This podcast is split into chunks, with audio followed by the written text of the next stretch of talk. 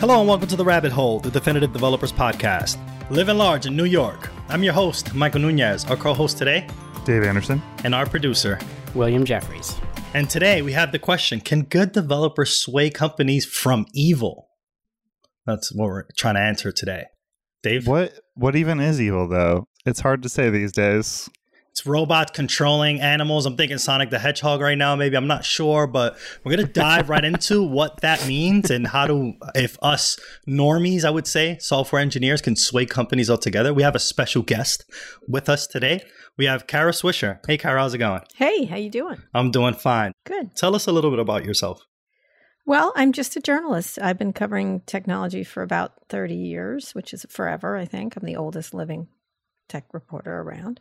And I've been just covering the from the birth of the internet. I really more than technology, I've been covering the internet. And so I was there when all these companies were founded. I was writing for first the Washington Post and then the Wall Street Journal and then my own stuff and then at, at different companies I formed, media companies, and then ended up at Vox Media and then also the New York Times now, where I, I write about. I'm a contributing opinion writer and I also have a, a podcast there called Sway, which is I sort of broadened out from tech, but I had a podcast at Vox and I do a lot of things. You might have seen some evil in the tech in the tech space, yeah. Maybe. well, I was there when they decided to write that "Don't Be Evil" thing. In fact, one of the founders called me and said, "Will you help me write this essay for our? We're going public, and could you help me write it?" I was like, "No." I'm reporter. I said, "But that's an interesting. It's like you can't afford me. That is a fair point." Um, he got some other reporter to help him. I understood, but depends on what you're defining. I think you can define evil. That's not true. I mean, I don't. I think the word is so loaded, like evil. It's it sort of brings to mind. You've got to go full Voldemort, or you know.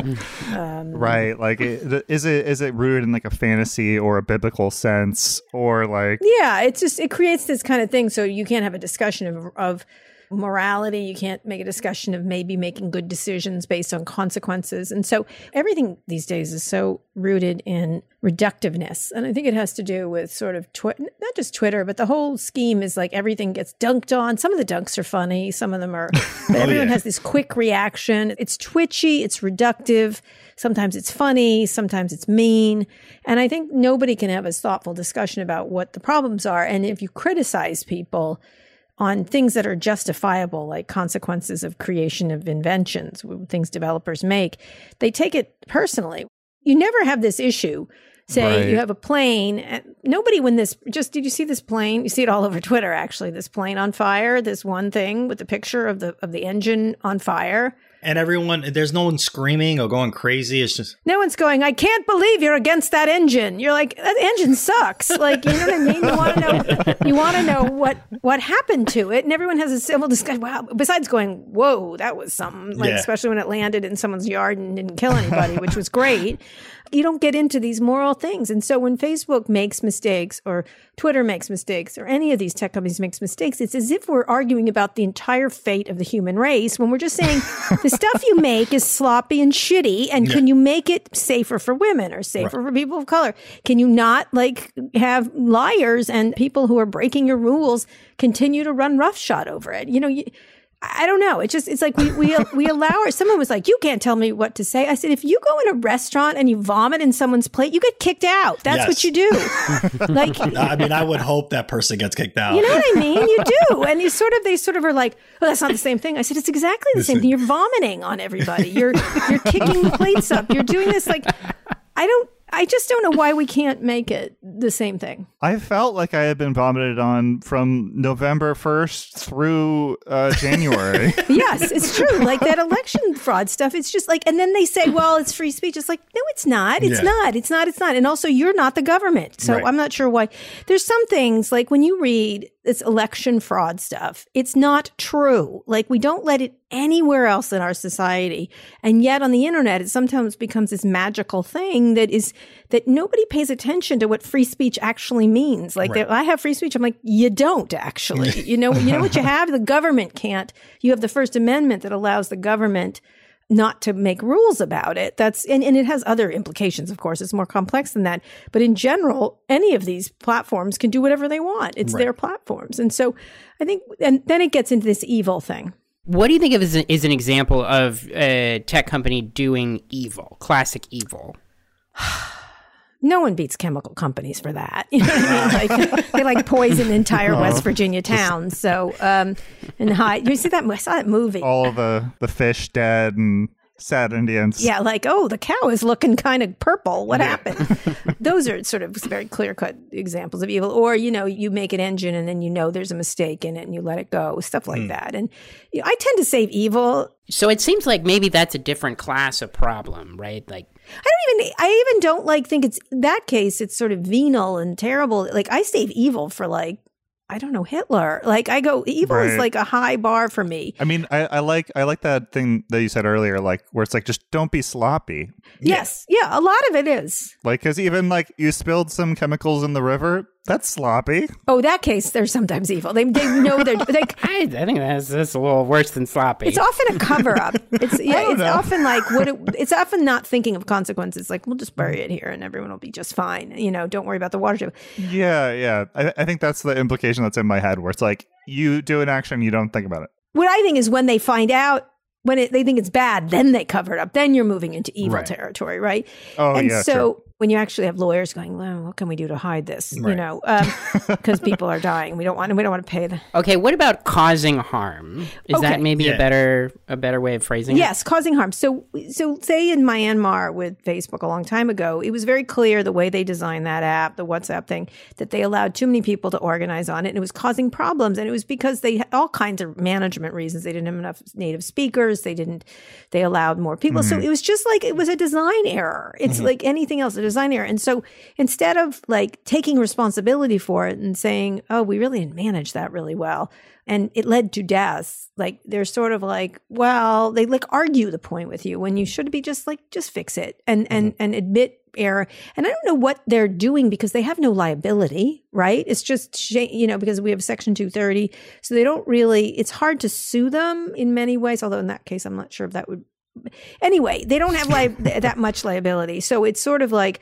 I don't know quite why they act like such victims when Right. they're putting all this stuff on us. It's the same things around Well, but what's happening internally? Are they internally having the discussion about how to make it better? Because it might just be a PR thing. Well, you see all these memos. There was a really interesting story about Alex Jones, and I had a little bit of knowledge about this because I, I did a pretty famous interview with Mark Zuckerberg where he said Holocaust deniers don't mean to lie. Do you remember that one? Um, I'm not sure how that came out of his mouth, but that did. So it's more complex than that. But he made a mistake. Right. Mistakes were made in that interview by him. And one of the things that was interesting is it started off as a discussion of Alex Jones because at the time, if you remember that he was doing all that stuff around the school, the kids were crisis actors, etc.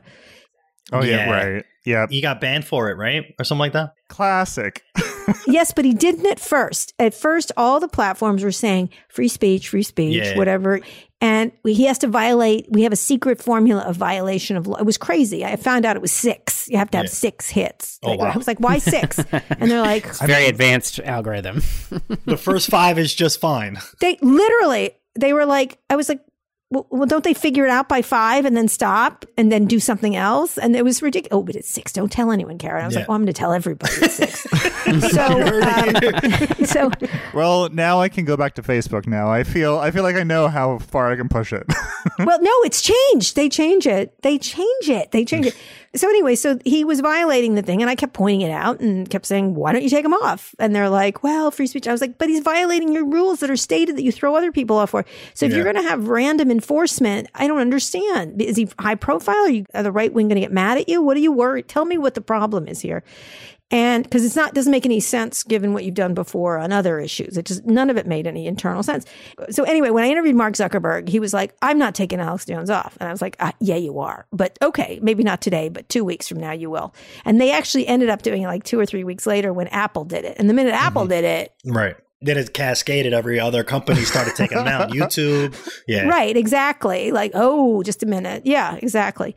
So, and happened again with the uh, Parler. Every it happens like that all the time. So, yeah. I don't take responsibility for that, but I kind of do. So, uh, I took a, did a very bad interview with. Yeah. Not, I did a great interview. He, the, the CEO of Parler, didn't do a very good interview.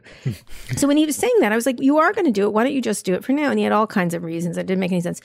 So just the other day, it turned out that the reason they didn't do it was internally. The civic engagement team was like, "This guy is breaking our rules. He's causing all kinds of problems. It's cascading into conspiracy theories." We need to get him off because once we remove him, he's like the the abscess. As soon as we get rid of the abscess, everything will clear up. You know what mm-hmm. I mean? Like, Right. and Mark Zuckerberg overrode it because he didn't want to something. He didn't think he was a hate monger or something. He mm-hmm. decided. So one single person decided that, and so you sort of look at these things and and understand that just one person who has this much power can make a decision, even though lots of people internally were very upset by it. Why do you think they leaked all the memos? Like, here Right. we wrote them, here we wrote them, here we wrote them. And then this guy, Joel Kaplan, who he's a lawyer making decisions at the same time glad handing the Trump administration. Mm-hmm. You know what I mean? Like, so why is he getting to make decisions? Because his job is to get be on good terms with the Trump administration. So he shouldn't be making content decisions, content policy. Anyway, there is a lot of internal combustion within the companies where people are like, we're killing people or we're hurting people and we have to stop. And then other people said, well, define killing and hurting people. You know what I mean? Mm. Like, and right. Where are my incentives in this in this situation? right. But there are people inside, you know, you can see them pop up a lot. Sometimes they're developers, sometimes they're pr- product managers. And, mm-hmm. and you're seeing it increasingly because you're seeing increasing leakage to reporters on these memos and things like that. And you're also seeing, you know, protests within companies like Google or Amazon or mm-hmm. Facebook a little bit. They're not as protesty over there. But you see a little bit of people speaking up. Like when they leave the company, they write angry memos saying, I told you this was terrible and I'm embarrassed by this Capitol insurrection. And then they huff off after having no effect within the company. Into the sunset. Yeah. Yeah. it's it's tough. But I guess like I mean, if you see something like that, you want to talk to people within the company and like Mhm. it may just be water cooler talk or Right. you, maybe you'll go as far as like organizing a union like Google did. Or speak up at one of those. I'm always always fascinated in companies where they had all these pressure valves. I used to think of them in this way. Remember when Larry and Sergey would meet in the cafeteria and let everybody yell at them? It was a Friday, whatever. What do they call it? They had a name for it. Anyway, it was just the company came and yelled at him. And usually it was about the salad. you know what I mean? Like, or like, we aren't getting enough bean sprouts, which is, of course, the biggest concern among some of these engineers. Or the kombucha's not fresher, as you promised us. Um, but it, they would have those, and they would have these meme areas, and then they would have these message boards where things would get up and down. There were always these pressure valves so that they didn't really have to take pressure, right? So they let people say their piece or get mad, and then nothing happens. Like that, you know what I mean? Like, so people can complain, but nothing ever changes. Right. and Um, like when you're in your day to day, like if you're Mhm. writing an if statement, your if statement has not directly caused harm maybe to the people, Mhm. but maybe like the feature when it comes out like Mhm. has knock on effects, like second and third order consequences. Consequences, yeah. Or anticipating consequences. That's a really interesting thing because one time I got so frustrated with, I think it was Facebook people. I was like, can you just imagine your product is a Black Mirror episode and then Mhm. don't make it? Like, or don't, or think like what could happen? What's the worst application of this product and make it not happen that way? Like, Right. figure out what you can do. Not that you can protect everything. Like, a car is going to get in a car crash no matter what you do, like eventually. But you can put seatbelts. You can have the engines not fall out. You can mm-hmm. make sure the brakes oh, work. Okay. You don't want to be kind of this mama state, but at the same time, you should make your products. And so there's a shut off valve or an escape valve, or you can cut people off really quickly. If you start to see, say, conspiracy theories around, say, QAnon coming, you just shut them down before they get dangerous. But do the engineers at Facebook, for example, feel empowered to pump the brakes on these kind of features that roll out? Because, like, I mean, I do think they do. you had mentioned before about like Parler, for example. Like, are all Parler developers like part of this free speech QAnon, like for this movement, or are they in a different kind of spectrum where they believe in free speech, air quotes, and that? I don't know. I don't know. I don't know. You're right. There's a lot of people who are like, let live and let live. Let's just let it go. You know, you oh, Or want, it's a paycheck, right? Like people um, are. yeah, it's a pay. I don't think it's a paycheck thing. I think they really do have a deep feeling that anything goes. But I think if literally if you walked it out into their real world, they would not like it. Like, I'm sorry someone shot you, but you know what? We gotta let guns. We gotta let them have guns and murder trials.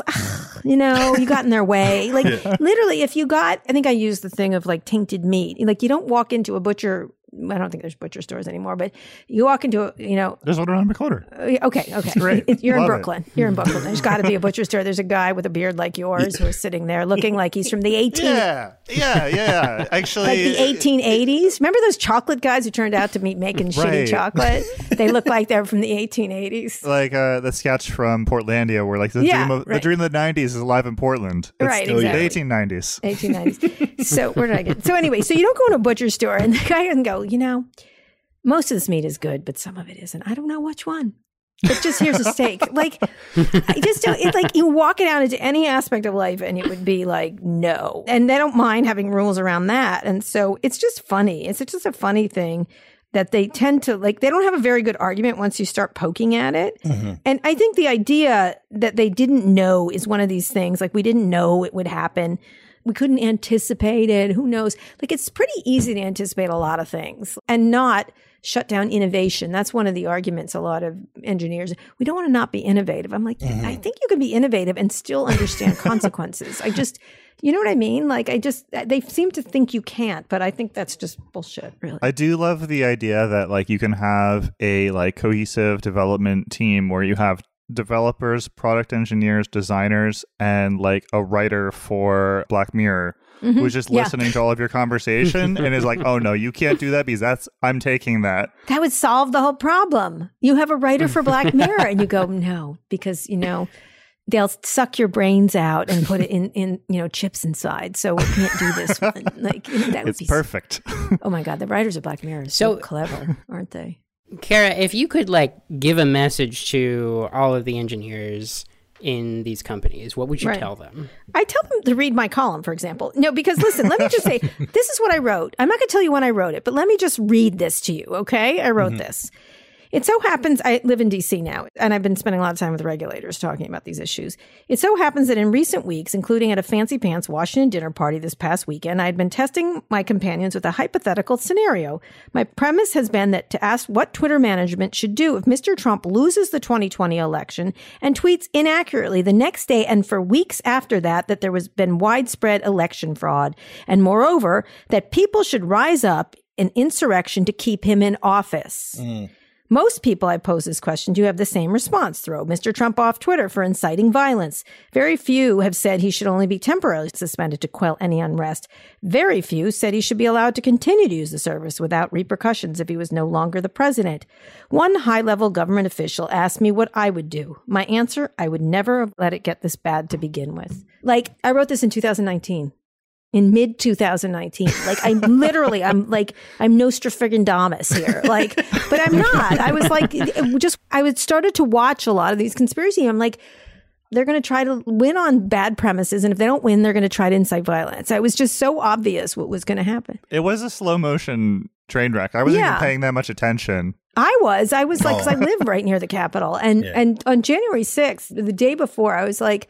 I think they're going to try to stop the certification. They're going to mm-hmm. go up there and try to physically. And everyone's like, "Kara, you're being silly." I'm like, "Well, mm. that's what you should. What I would do if I was crazy. Yeah. If I was reading this stuff, that's exactly what I. would. If yeah, if you thought you were in war, Right. that your president That's- lost due to Yeah. voter fraud, then Right. you have to fight for your country. That's what you. Yeah. Of course, you do that. Like I was like, can't you think like a crazy person? Like it's and they're not even crazy. They're just been, it's not. It's not. It's a great resume bullet point. Like able to think like a crazy person. but not a crazy person, someone who's been steeped in persistent propaganda and lies and misinformation and disinformation forever for like months. That's where you go. It doesn't take Right. like a like a CIA analyst to sort of be like, ah, that's going to happen. Right. like going back to the quote from Mark Zuckerberg, where he's like, Mm-hmm. they're not actually thinking that. It's like, okay, well, they're just like in the soup. And Yeah. like that just happened to them. They're in the soup. So They're thinking that.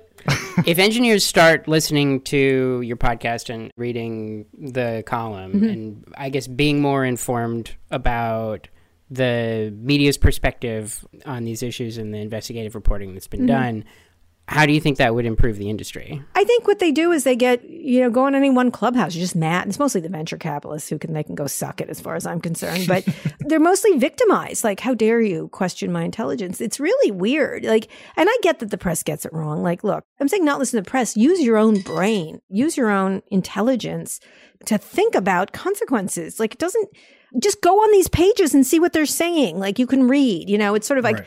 sometimes when I'm looking at like some companies, sometimes, and I say, this isn't really going to work out. And someone says, well, how do you know that? I said, I can, I can do math. I can do math, like math doesn't lie, right? Yeah. and so read the pages and see what they're saying and don't assume they're crazy. Assume Right. this is what they believe.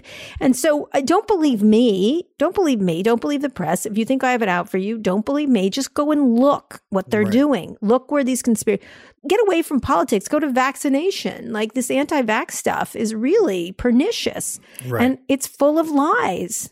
So is this really just about like the big platforms like Facebook, Twitter, or are we talking about regular tech companies? Because most people don't work at those. companies, No, I'm not talking about all tech companies. right? Most engineers are working at smaller, like small to medium sized tech companies. Yes. Well, you know, but you're going to someday be, one of you is going to be that. I think a lot of the newer companies, I have to say, are more thoughtful about not just their impact on social or politics, but the environment. I think a lot of people are thinking of that. I do think they are. I actually talk to a lot of young entrepreneurs and they're trying to design their companies in ways that are much more I don't want to say green friendly, but carbon neutral kind of stuff. So you see a lot of people thinking about that, just all kinds Right. of things. You see people thinking about workflow and where people work from. I hear a lot more of that. Mm-hmm. You see them thinking a little bit more about diversity from the beginning, not later when you have like you hire a chief diversity. Once they've hired the chief diversity officer, it's over. like I'm Yeah. like, oh, too late. Yeah. And it should be from the beginning. And how do you intentionally do that? It's really, I get a lot of young entrepreneurs. How do you think I should start this? And especially young students, they're like, I'm like, well, just that you're asking the question is very good. And the mm-hmm. thing is, you have to stick with it because when you're making a startup or you're moving so quickly, it is easier just to grab for whatever is easiest, right? It makes sense. And I, you know, I think Yeah. about that in my own work. Like, I'm not always successful at this, but I, one of my employees, they don't work for me. One of the people on the staff that why we put together the diversity of the people we've had on so far. And we've only mm-hmm. been on a, like almost a year, but I like got charts. I'm like, okay, we're doing pretty good on this. I was, you know, I just, but it was visual and I see the data and I mm-hmm. go, okay. And I'm not going to be like, oh, I want to pick one of these and one of these, but I want to be aware of who I'm asking. I had a list of who we asked and who said no and who said yes. And so I got like, I'll tell you one data point. White guys always say yes. Just so you know, white guys. it's just confidence, you know. I don't know. I have two sons, so I get I get it. I didn't need that piece of you know. I have my two teen sons, and they're always like, "I did great." I'm like, "No, no, you didn't." And they're like, "Oh, I did, did though." And I'm like, You Gotta knock them down. "No." did- I was like, you did no. your best. you know, my son the other day was like, he always told us that we didn't do good. I said, when you didn't do good, like when you did good, I was like, great job. I like, you know, what do you want?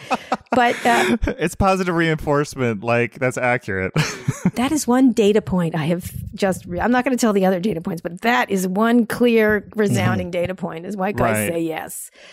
Anyway, so I'm just saying I think of it too. Like I'm like, am I giving as many voices as I can? And I'm not doing it just to have voices. I'm like, I'm just not trying hard enough to think widely.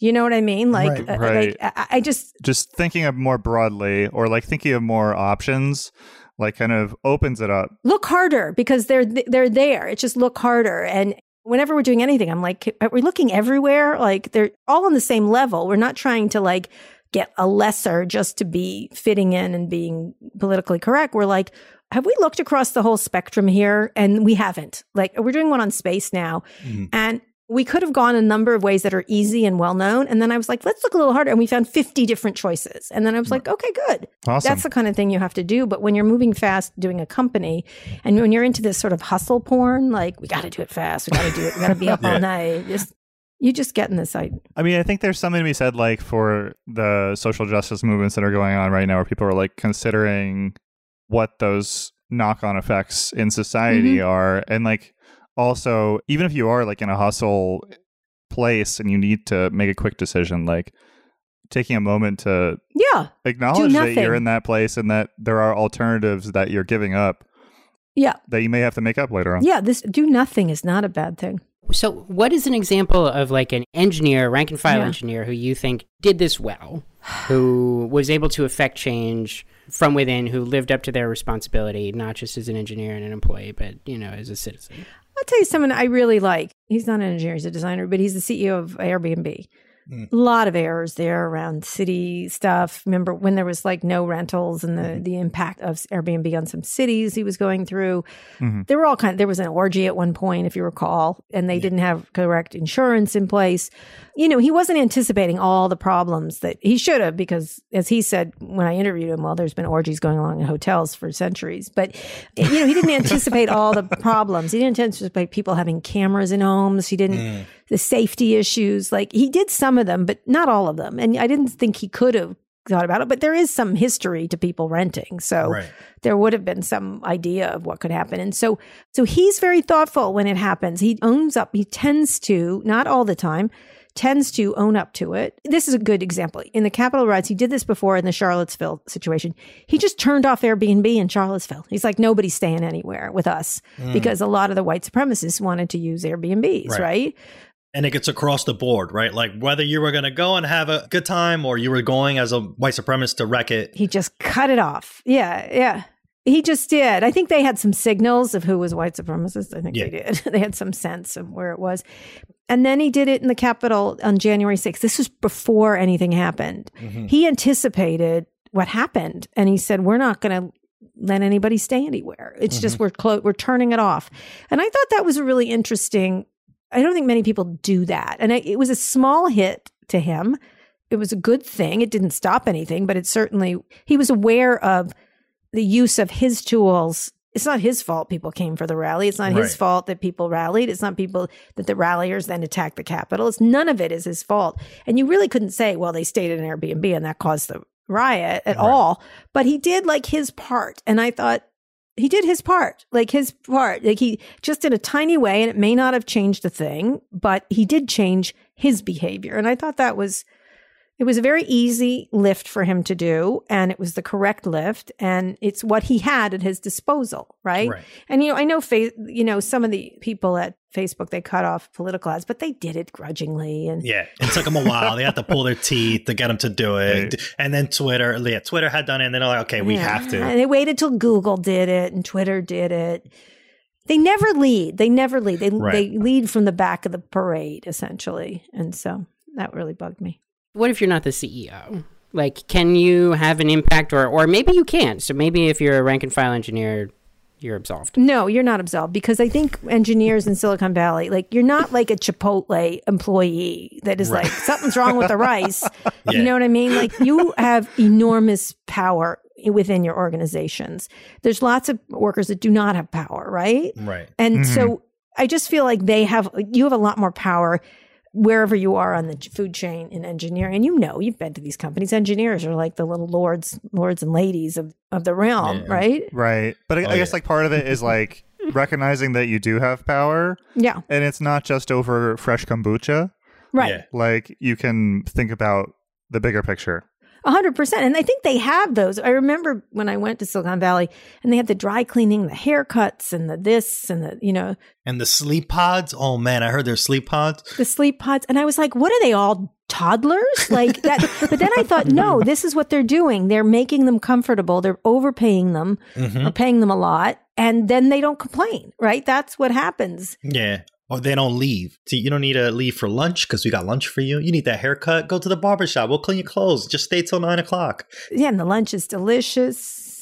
So I think you take your responsibility in society larger, and they tend to keep people like people that are attracted to tech tend to be apolitical. I mm-hmm. don't know how you can be apolitical in the world. You can't be. Everything affects you. Right. And then they get into these ridiculous debates. You know, the one going on now about use of different words, right? Mm-hmm. I just am like, why would you use a word that hurts people just so you could use it? You want to make that point? Like, Right. sure, that makes you an asshole. Like, Yeah. I should have the right to. I'm like, why? Why do you want that right? Why do you want that right precisely? Because it's Yeah. about this and that, or a lot of these things. I'm always like, do you really want to die on that hill? Like, I don't think Patrick Henry was talking about this. Yeah. Like, you, Kombucha Hill. Yeah, the die on the kombucha hill. yeah, kombucha hill. I just, I feel like, like up your game a little bit on the stuff you're going to fight for because Right. this is not that. The ability of, of white people to do whatever they want is not something that you should be fighting for. I'm Right. sorry. You just shouldn't. you just shouldn't. I mean, you can, but whatever. Are there some other industries that you think the tech industry could learn from that that handles this better? The second and third order consequences of the platform that you develop or the, the tools that you make?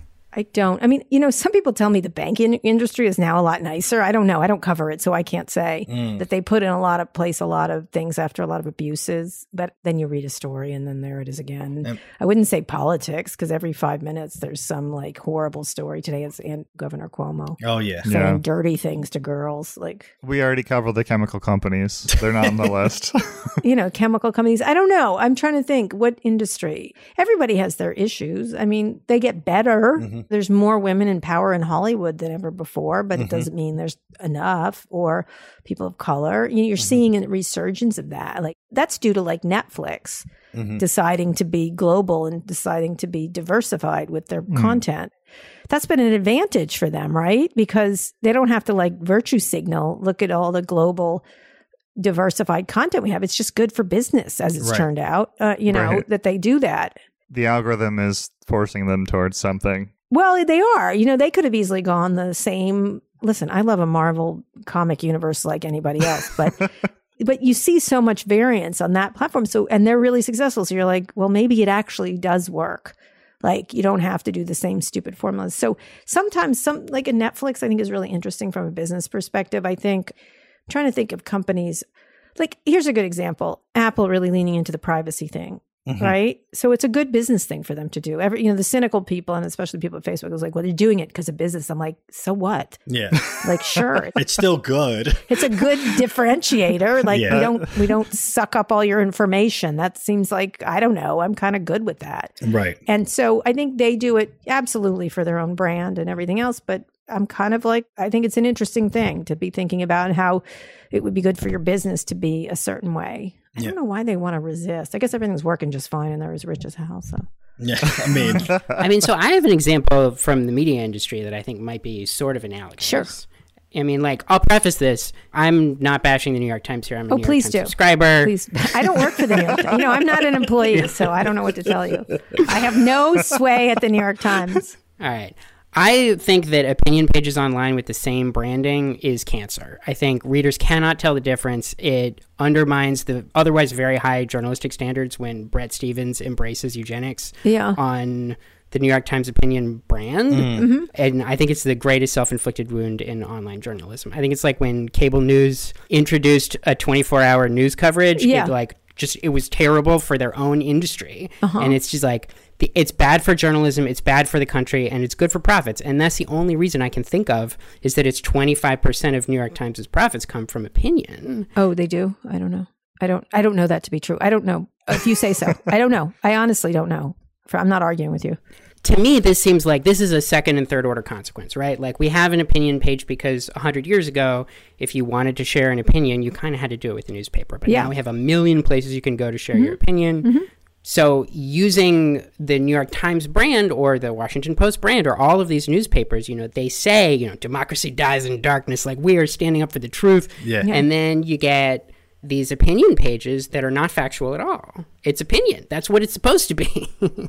Mm. Well, Yeah. I think we could go more. I think the Tom Cotton one was the one. I wrote a big column Yeah. on that. Like I said, the issue I have is not Tom Cotton is awful, is that Tom Cotton is inaccurate. And my Right. whole premise with that one, and I think that's more what you're talking about. Bret Stephens is a staffer there. And I think at the New York Times, as far as I know, and again, I have no particular insight, is they've been trying to cast a wider net for conservatives and liberals. And I have a different opinion about that. I'm like, just be liberal because or liberalish or centrist because that's what you are.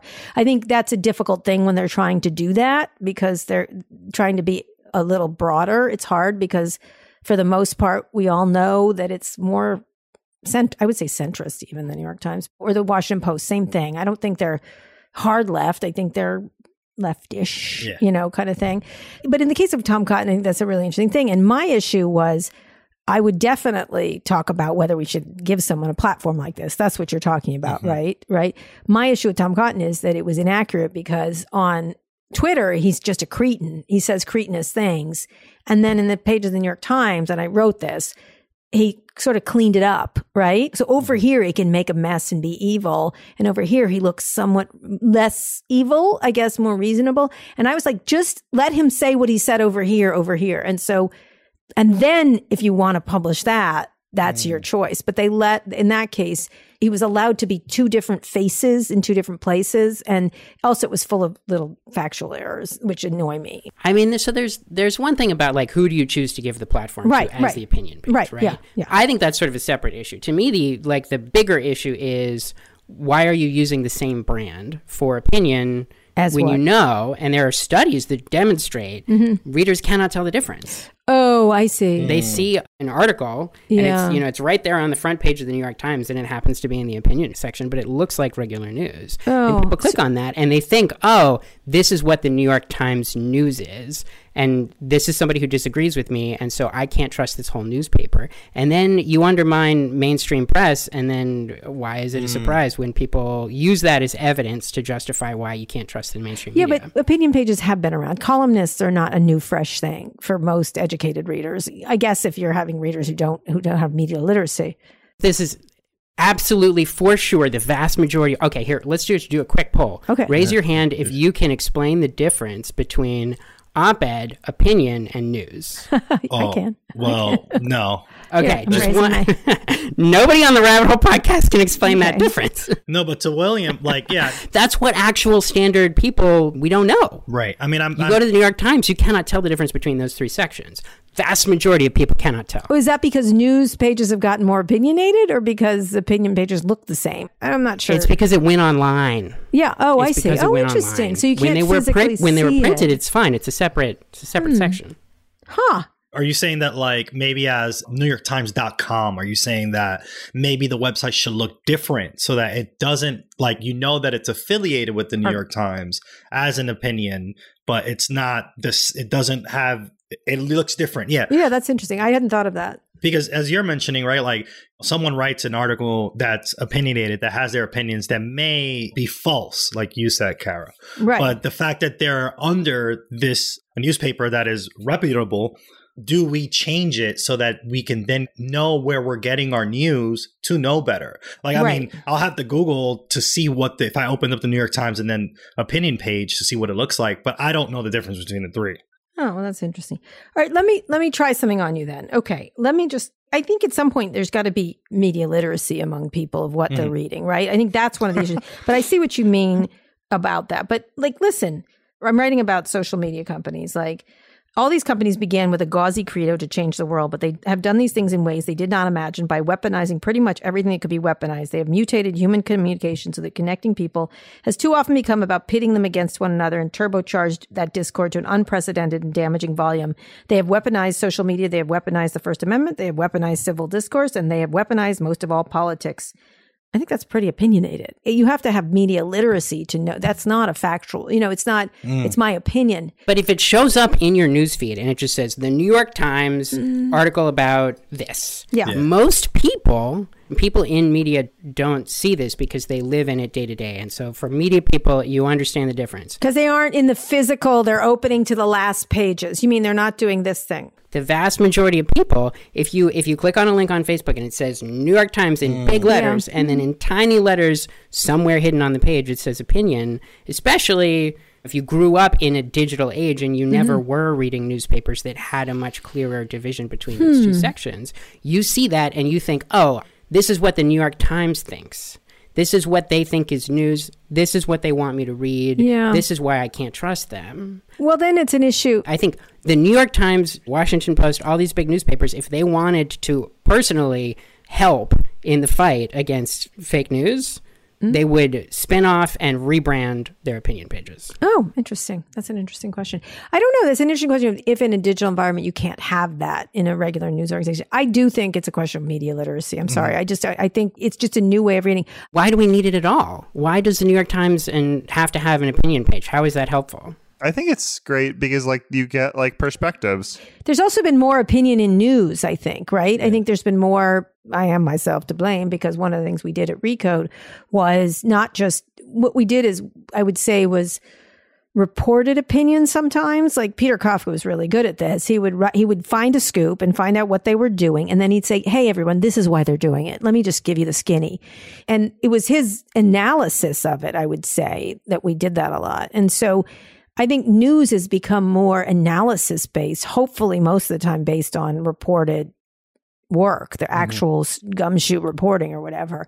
Like, I think some things are just pure news, like this happened yesterday. But like, I, I'm just trying to think the Trump tax return story. They never said this is bad because it was just bad. You know, it was mm. just obviously bad from the reporting.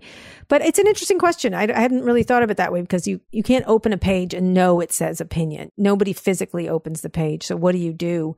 When you do this, I'm not sure Yeah, this like- is the most pressing issue around content. I think what it is actually is people putting out false content and then using things. It's a real issue on Facebook.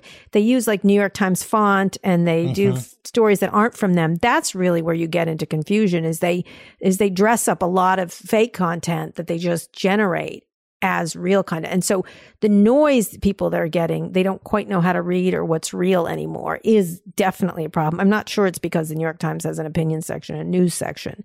Yeah, it's, I mean it's tough because like you want to have like context mm-hmm. and like direction in order as a shortcut to like actually doing all of the the Right. work of like consuming all of it. There's a new thing that a lot of academics are talking about. It's called SIFT, stop. I forget what it was. SIFT. I'd have to look it up. But it's a way to read. Like, how do we teach people to read? It's called SIFT. Um, I'll look it up. Hold on. Stop, investigate, find, and trace. Trace, right? Yeah. I feel like a detective right now. which everybody wants to do every day. Like, but one of the things they were talking about within that is called lateral reading, which is getting people to read a lot of things. Mm-hmm. Like, as many people know, because I've written about it, because I had to deal with my mom and coronavirus in Fox News, which was, we were actively pulling her out of like crazy land in terms mm-hmm. of the flu and stuff like that. And, and people have more more serious things than my mom. My mom's just irritating. But mm-hmm. one of the things that we did was we gave her more reading, so she wouldn't feel we did saying she's just stupid didn't work, and saying like this. My brother is a doctor saying you will be dying of this virus didn't Right. work. And it's not a flu. It's not like the flu. And by the way, get a flu shot also because you could die of that easily. Mm-hmm. And what we did is we started to get her lateral reading and not like stuff that she immediately said liberal. We were like, read this and read this. And one of the things that happened a lot last year, which was interesting, was, oh, I, I didn't know that. Mm-hmm. Like, oh, I wasn't aware of that. Oh, really? And it was really interesting to watch the shift. And so I get your I get your point about you physically can't tell the difference between things. Mm-hmm. But at some point we have to trust people to be intelligent. Okay, so if you agree with that, Yeah. I'm interested in it. right? Like, let's talk about what is your responsibility as a writer Mm-hmm. for the New York Times opinion, right? That's sort of analogous to our, my responsibility as an engineer working for a tech company, right? Right. Well, after the Tom Cotton thing, I wrote quite a thing saying this is mm-hmm. not. I write, I talk about it. But that's about who you give a platform to, right? That's not about making it. I mean, according to the American Press I don't necessarily agree with you on this one. Yeah. Institute, 57% of Americans reported that they could not tell the difference between opinion and news on social media. Okay. You want to spun off. That's interesting. I hadn't thought of that. That I didn't. I would imagine that there are a lot of people who are saying they can tell the difference who can't. I get that. But again, it's focusing on something that's actually, you're talking about high quality content versus shitty. Con- I'm more mm. interested in the shitty content that comes out that is false, that is mm. generated by malevolent players than I am about whether people can figure out that Bret Stephens is different than, I don't know, Peter Baker, mm. right? Like, I- I don't think it's a, the national crisis. Yeah. I do like the idea of like the diverse media diet too, like and kind of like figuring it out. Well, yeah, but I do. It's interesting if you should spin it off. That would be, what would you call it though? Right? What do you? That's the problem. Is that I think it w- like the New York like the having the newspaper brand is a major major competitive advantage. Right? Would you say spin off the comics? If you rebrand it, which would be good for journalism and for like Well, would it? Would, is that the? Uh, I'm just saying. Is this the most pressing issue we face today? That someone can't tell the difference between Bret Stephens and Peter Baker? I'm not sure that's the case. Yeah. is it the I think it's probably the easiest thing that the media industry could fix. Because it's one thing where they the media industry doesn't need anybody's permission to fix it. I'll tell you where I think it's better. You can move on, but I want to call it the new Sway Times. That's what I'm gonna call it. All right. I think where it's better is when you get into broadcast. I think that's where you're really seeing the differentiation. You have, like, let me just take Fox News. Their reporters during the day are pretty good. Like, they have a rightward slant, but eh, they're pretty good reporters. They do good news job. And then you get into the night and they're insane. Like, and nobody differentiates between Tucker Carlson and the very good news reporters of Fox News. And you're right. People don't. I was kind of shocked, like watching OAN broadcast news They're and then crazy. watching like a special there was like some hint of sanity, and I was like, "Oh wow, okay, all right." And then I saw like a special, and I was like, "Holy crap!" And it Yeah. went downhill from there. Well, no, it's interesting because they cable news. It's very easy to see something happens at six o'clock that everyone loses their mind. right, the sun goes down. like it's really interesting, and I, you know what? That's the same at CNN too. I can't, except for Brian Williams, who I think does a very good job. Although lately he's just been like, I've fucking had it, and I'm gonna just. I don't know if you watch him, but and he's funny. He's funny. I feel that way. I feel that way too. He's not, but he's not. He hasn't gone over the side. But I think I do want to do a time check. I think on on broadcast it's more problematic. I would say. Kara, five, ten years down the line, Yeah. do you think that we're moving away from bad like practices in tech or engineering and are companies being more conscious towards data and how we're using it and the features that are coming out that could Yeah. potentially be harmful to people, to countries, to places around the world? Are we moving in a better direction now than we have in the past five, ten years? Have you noticed? I think unique to tech that employees have more influence than in other industries. That said, I don't blame the employees in most cases, right? Mhm. I don't. I think it's the leadership that's been the issue in terms of the decision making, and especially because we have these charismatic founders. And so you're going to like Elon Musk's going to do what Elon Musk wants to do, and that's that's it. That's the way it's going to go. You just posted memes. You see a difference. Look at Microsoft. People who've been there a long time, but it's a very different Microsoft than it was under Gates. And he's even changed rather mm-hmm. dramatically. And so I think over time, that slowing down of their sort of aggressive rapaciousness did create an opening for other companies. And so my hope is not so much to have regulatory regimes over these things, although you're going to see that in some cases, right? You're mm-hmm. going to see different things, probably in the form of a data laws and privacy laws and some more guardrails around these things, fines, maybe some antitrust where it's not that much, I don't think. Mm-hmm. You're going to see some shaming, you're going to see some activity in Australia and Canada, and you know, you're going to see a lot more government getting in there. And that's inevitable from any major industry. And it's, it's a long time coming for the tech industry. But I do think I always rely on innovation to solve the problem, like that there will be companies that will replace them with a different kind of ethos. And I do think, as I said, younger founders I talk to seem to have an awareness of this. They mm-hmm. don't want to do that.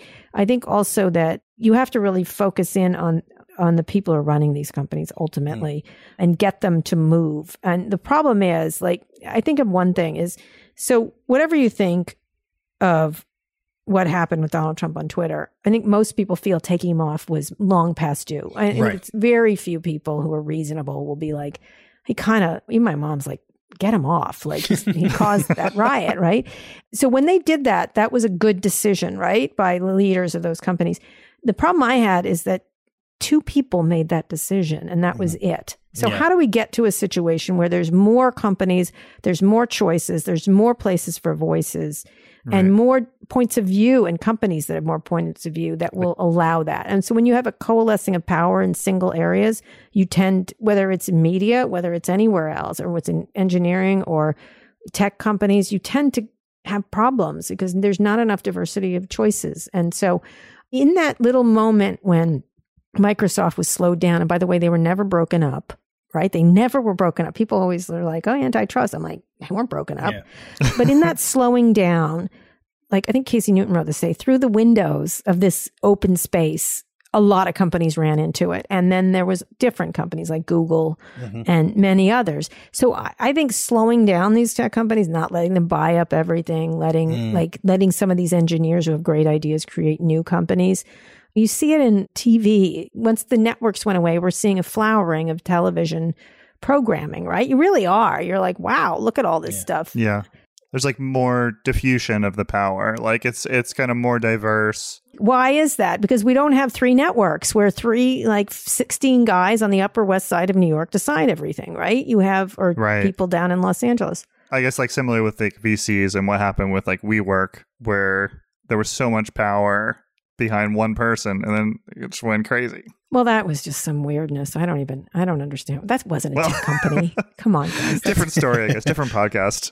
Was that a tech company? Be honest. that was not. What was it? There was a it's a reservation. real estate wrapped in tech. That's was the idea. They have really good couches. Oh, the le- oh the fruit water. Oh my god, yo. I'm in media wrapped in tech. Everything's wrapped in tech. Look, I my lights are on and I have electricity. I, I just don't It's think. wrapped in tech. wrapped in no, tech. no, but I do think I do think that there will be regulation combined with a wholesale growing up of the industry Mhm. with more diversity in the industry. And I don't mean diversity just of like race or gender. I mean like diversity, diversity of geography, diversity of purpose. And a lot of the technology that's coming is much more serious. And if you think about it, it's not like just dating apps and social networks. It's AI, it's transportation, it's healthcare, it's climate change. These are really big issues. And I think that it's a lot easier to think about. One of the things I'm thinking about, because I'm going to do another code, I think in October or something, whenever we can. I want to think what's forward. I'm tired of yelling at Mark Zuckerberg. Like I've yelled enough. He gets my message. But I want to think about what's happening in space flight, what's happening in climate change tech, what's happening in autonomous. You can really start to see the good things of tech again. How can we bring that back to that? Mm. And that's my hopefulness towards the industry. And then engineers are the fuel of that. Like really great engineers are being thoughtful about the things they want to make. And when we were doing changing the way we did media at Recode, a lot of my reporters, when they came from other places, they were chasing a news story, like something. And because of the speed of media, like if we broke a story, we we had that scoop for five seconds as Mhm. opposed to like a day before. Like, and so they were always chasing scoops. And I said, you know what we're making? We're making hot dogs here. And we make a delicious hot dog, but it's still a fucking hot dog. Hot dog. Like, you know what I mean? I was like, it's not, it's a better hot dog. And I love a hot dog. And it's like a Chicago hot dog. I don't know, Mhm. but it's still a fucking hot dog. So let's not make a hot dog. Let's make something else. And so that's what I'm hoping for. Like, make something better, like more interesting, more Right. Not clubhouse, like whatever. like, make something great. I love that. So like ge- diversity of Mhm. domains and ideas and people and geography. You can You make something that will actually, you know, you're going to have children. Do you want them to like die of no oxygen? Like, figure it out. Like, or, or like, I don't know. Just like, I would think if, They need more hot dogs. well, don't make a fucking hot dog. That's my advice to everybody. Don't make a fucking hot dog. Don't make a fucking hot dog. You heard it here first. But you know what? Hot dogs are delicious. It's a metaphor. Yeah. But you know hot dogs. Every time you eat one, you're like, mm, I shouldn't do this. I shouldn't have ate that. And it turns out I had one and I shouldn't have ate it. You know, I have to say, getting old, you do that a lot. I was talking to a bunch of students at the University of Chicago today, and we were just talking, and they go, "What's your advice for you know how we do things in the future?" I go, "This is going to sound weird, but you need to floss. Like you need to floss." And they're like, "What?" And they, I was like, "You know what? When you get old, your gums go, and you if you floss, your gums aren't going to go. And if I tell you two things, sunscreen and floss," and they were like, "What?" And I'm like, "Forget it." You know what I mean? Like, You'll get it one day. I'm gonna start a floss startup. Got you guys. Don't eat that hot dog. Like, don't make that hot dog. We don't need any more fucking hot dogs. And I love hot dogs. No hot dogs. Floss. Yeah. Uh, be good. Don't be sloppy. Yeah, don't be sloppy. Don't be sloppy. Yeah, don't be sloppy. Don't be friggin' sloppy. Anticipate consequences. You don't just do this oops, I did it again bullshit when you're 30 years old. That's enough. Yeah, hire, hire a Black Mirror writer and put him on your team, him or her on your team, and then they'll know, like, no, don't do that. I will put that out on Netflix, and you don't build that feature. Yeah. And William, I do take your thing to heart. I hadn't thought about it that way, the physical looking at it. It's really Yeah. interesting that people can't. I wonder why they can't tell the difference. Because if you read it, you actually can. Right. So, I you mean, know, it's real easy to hit that retweet and hit that share on Facebook, Yeah. and it just has the facade of what it looks like. I see your point. Get fired Yeah. up and then just shoot and send it up. It's one of the reasons why people who are sort of center right Mhm. often end up distrusting mainstream media and end up getting pushed further right. Yeah. Is because they see stuff on social media and they don't they can't tell the difference between what's opinion and what the newspaper is putting forward as actual fact. Right. Yeah, that is Yeah. also though you have to acknowledge an indictment of our education system, like that we don't know how to critically think anymore. We just uh. know how to react by a bunch of hamsters that keep hitting the thing. And so, how do we get critic? How do we make our kids think critically about things? I did that a lot with my kids. I made them read a lot of stuff. And mm-hmm. so they would agree or not disagree. And I think that's because I happen to be an irritating parent, but there is a real lack of critical thinking by, and engineers too. By the way, they're like, oh, I'm just an engineer. I'm like, you can't read history? Like you can't like I think the way that we teach engine like the way we do that is like there's no ethical courses or there's one that you have to go to and y'all hate it. Mark Cuban had talked about this with me. This at liberal arts education, there's a good reason for it. And take away the liberal because it goes, it makes everybody crazy. But the idea is that you educate yourself more broadly. And I think engineers tend to pretend that they don't have to understand poetry and English. And by the way, the English majors should be understanding math and business and technology just the same way. I think that's probably my solution. So my perspective on this is an, a very engineering focused perspective, mm-hmm. and I will tie this back in, but I want to talk about doors very quickly. Yeah, we're a bit over. Doors. Okay, doors. So, very quickly, doors have affordances, right? And a lot of people will not pay attention to what affordance they're using when they install a door. Uh-huh. And so, everybody who goes to open the door pushes instead of pulls. And then they put a label on it that's like push or Yeah, pull or whatever you're supposed to do instead of fixing the affordance. This is bad design. This is like if you put a plate on a door, Yeah. then people will push on the door. If you put Oh. a, a handle on the door, people will pull on the door well, okay, that makes sense. people will just intuit how to use the door Sure, properly. yeah. If you go around town, you can see which doors are designed well and which ones are door are designed badly based on how often people have to switch. Oh, this is interesting. This is a Far Side comic. You know that, right? Whether they instinctively pull or whether they instinctively push. Right? This is good design. Right, Right. okay, yeah. So to me, it's like if you see a problem, everybody's misunderstanding whether news is opinion or Yeah. fact. That's a design problem. You're Yeah. using the wrong affordance. We can say, put a label on it and make everybody Yeah, you yeah. know go through a better education but the reality is that like people are always going to be Guided by design. a little bit dumb when they're not paying attention and Right. if you just design it with good affordances then they don't have to be smart when mm. they use it they can be paying attention about other things and it'll just be fine You know what would be funny is if when you started reading it goes, "Hey asshole, it's an opinion." It's just my- Just starting up that way. i would say just use a brand that Yes. communicates opinion not fact Not a hot dog. not a hot dog. Yeah, use that. I would say that as an engineer, the hardest thing to do is to name things, and I'm sure that's probably why they haven't done it. it's just really difficult to do the rebrand.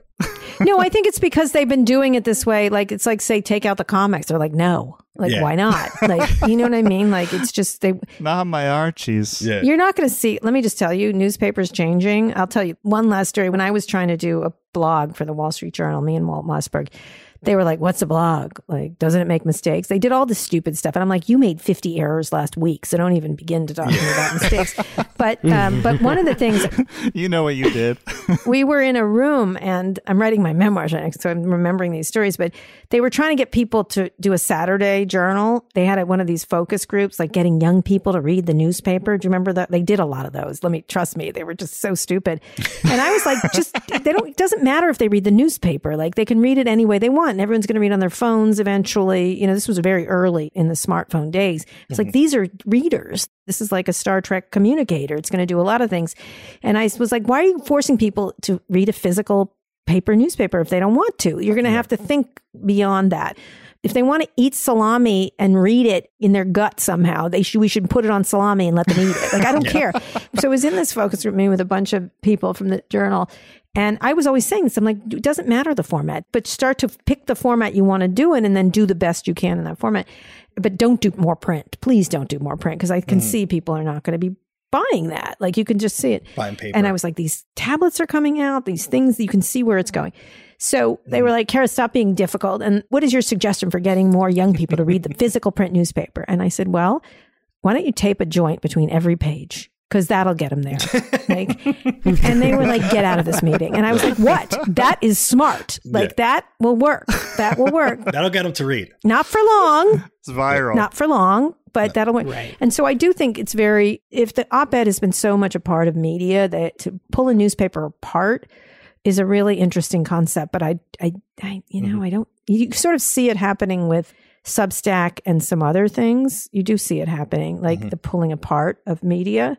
So maybe you will see that. Right. Maybe you will see. yeah. And there's like, yeah, there's the blogs, there's a podcast. But I mean, we're talking a lot about breaking up the tech companies. Maybe Yeah. breaking up the different parts of like the different parts of media companies would be. Yeah, this is an issue right. for both of our industries, right? Because people have a bad information diet in this country. Exactly. And it's partially because of media and it's partially because of tech. Right. Everybody is getting all of their information from Yeah. tech platforms. Mm-hmm. Right. So we kind of have to work together to solve this. I think that making it clearer what's a vegetable and what's a hamburger would improve people's information diet by making it easier to make healthy choices. Yes, I would agree with you. We agree. Although when you bite into it, like But the issue I have breaking up with tech is that one company should not dominate 99% of the market. That's Yeah. it. There's no media company that does that except maybe in Australia. Well, no, not even in Australia. Rupert Murdoch doesn't have full control mhm. over that market. and, and getting back to that, I still would pick Mark Zuckerberg over Rupert Murdoch any day and twice something. so I got to go. Sorry. Come on. Come on. full circle. Yeah. Wrapping up. Do you have any plugs? Oh, I just listen to Sway. It's a really good podcast. When is this going? When is this going on? This thing? It's going up when? Tuesday, I think. They drop on Tuesday. All right. Yeah. Well, Tuesday. I, I have Sacha Baron Cohen on. It's hysterical. Speaking of Facebook, you know, he's attacked them rather vehemently. He's coming up, and I've got a whole bunch of people, uh, really great people. So watch, listen to Sway, which is on the New York Times opinion page. It's very clear I'm opinionated. Mhm. It's a great podcast. I'm a subscriber. I will be listening to that episode. Thank you. By the way, It's not a hot dog. if you listen to it, I'm Yeah. opinionated. And then the pivot, I'm really opinionated, like double opinionated with Scott Galloway. And that's at New York Media. And we just we just yammer on. That's what we do. And it is so opinionated. If you don't know it, you're an idiot and should stop listening to it. That's my feeling. so I don't know what to say. You just don't. You lose your internet card. The minute he says there you penis, you have to understand what's happening here. So, you know, that's all I have to say about that. We don't do news reporting there. So that's it. That's uh, that's what I would focus in on. Okay? All right. All right. Thanks guys. I appreciate it. I love engineers. I don't blame you. It was a pleasure. That was awesome. Thank you. Thank you so much. We'll email and tweet when it goes out and let you know. It should All be right. out by this Tuesday. When is your episode with Sacha Baron Cohen happening? Tomorrow. It's spicy. Tomorrow. Okay, so then by the time we release it, that episode will be out. Many others. Got it. Facebook is not going to like it. No like. It's not. Oh, I- they'll have Yeah. to deal. Mm-hmm. He's really terrific. He's such a smart thinker. Sorry, Mark. And it's a real smart conversation. I'll send you a link also for Great. the drive. All right, send this to me because I w- what I'll do is there a Dropbox, please, for the love of P. We have a Google Drive. Uh, Google Drive, is that okay? Oh, I'll Google. I, oh, I can in, in an email. Yeah, that'll work. Yeah, that'll work. Okay, great. Okay, I'll do Yeah. it in that. All right, Sounds terrific. It's going to come to you very soon. Just send it to me. Can you put it? Oh no, what is the email? Actually, Is it here in the chat? here- which email should I get it to? The NY Times one? ny.com. Do it right now because then I'll send it right now. Okay. All right. Okay. Terrific. Perfect. Yeah. I'll put the link right here. You just click request and I will give you the access. Oh, okay. Let's see. Let's see where that goes. Oh, it's making me go in via Vox Media. I'll just email you. Just send me an email and Okay. I'll do it. You got okay. it. Yep. I have several Google emails. So On the Anyway. NY Times one. Yeah. Kara.swisher at NY Times. Okay. All right. Thanks, Cool. everybody. All right. Thanks, guys. All right. Bye. Really appreciate it. Yeah, this has been a pleasure, really. Thanks so much. No problem. I love your sister. She's great. She's amazing. One of you has a sister, right? William, you do, you right? She's a character. Yeah, yeah, she loves you too. Yeah. Yeah, she. You look like her. It's really. It's it's like with a beard though. anyway, I mean, she looks better than you. I'll be honest. Okay. All right. Thanks. all right. all right, Bye. Take care. Bye. Bye. Follow us now on Twitter at Radio Free Rabbit so we can keep the conversation going. Like what you hear? Give us a five star review and help developers just like you find their way into the rabbit hole. And never miss an episode. Subscribe now, however, you listen to your favorite podcast. On behalf of our producer extraordinaire, William Jeffries, and my amazing co host, Dave Anderson, and me, your host, Michael Nunez, thanks for listening to The Rabbit Hole.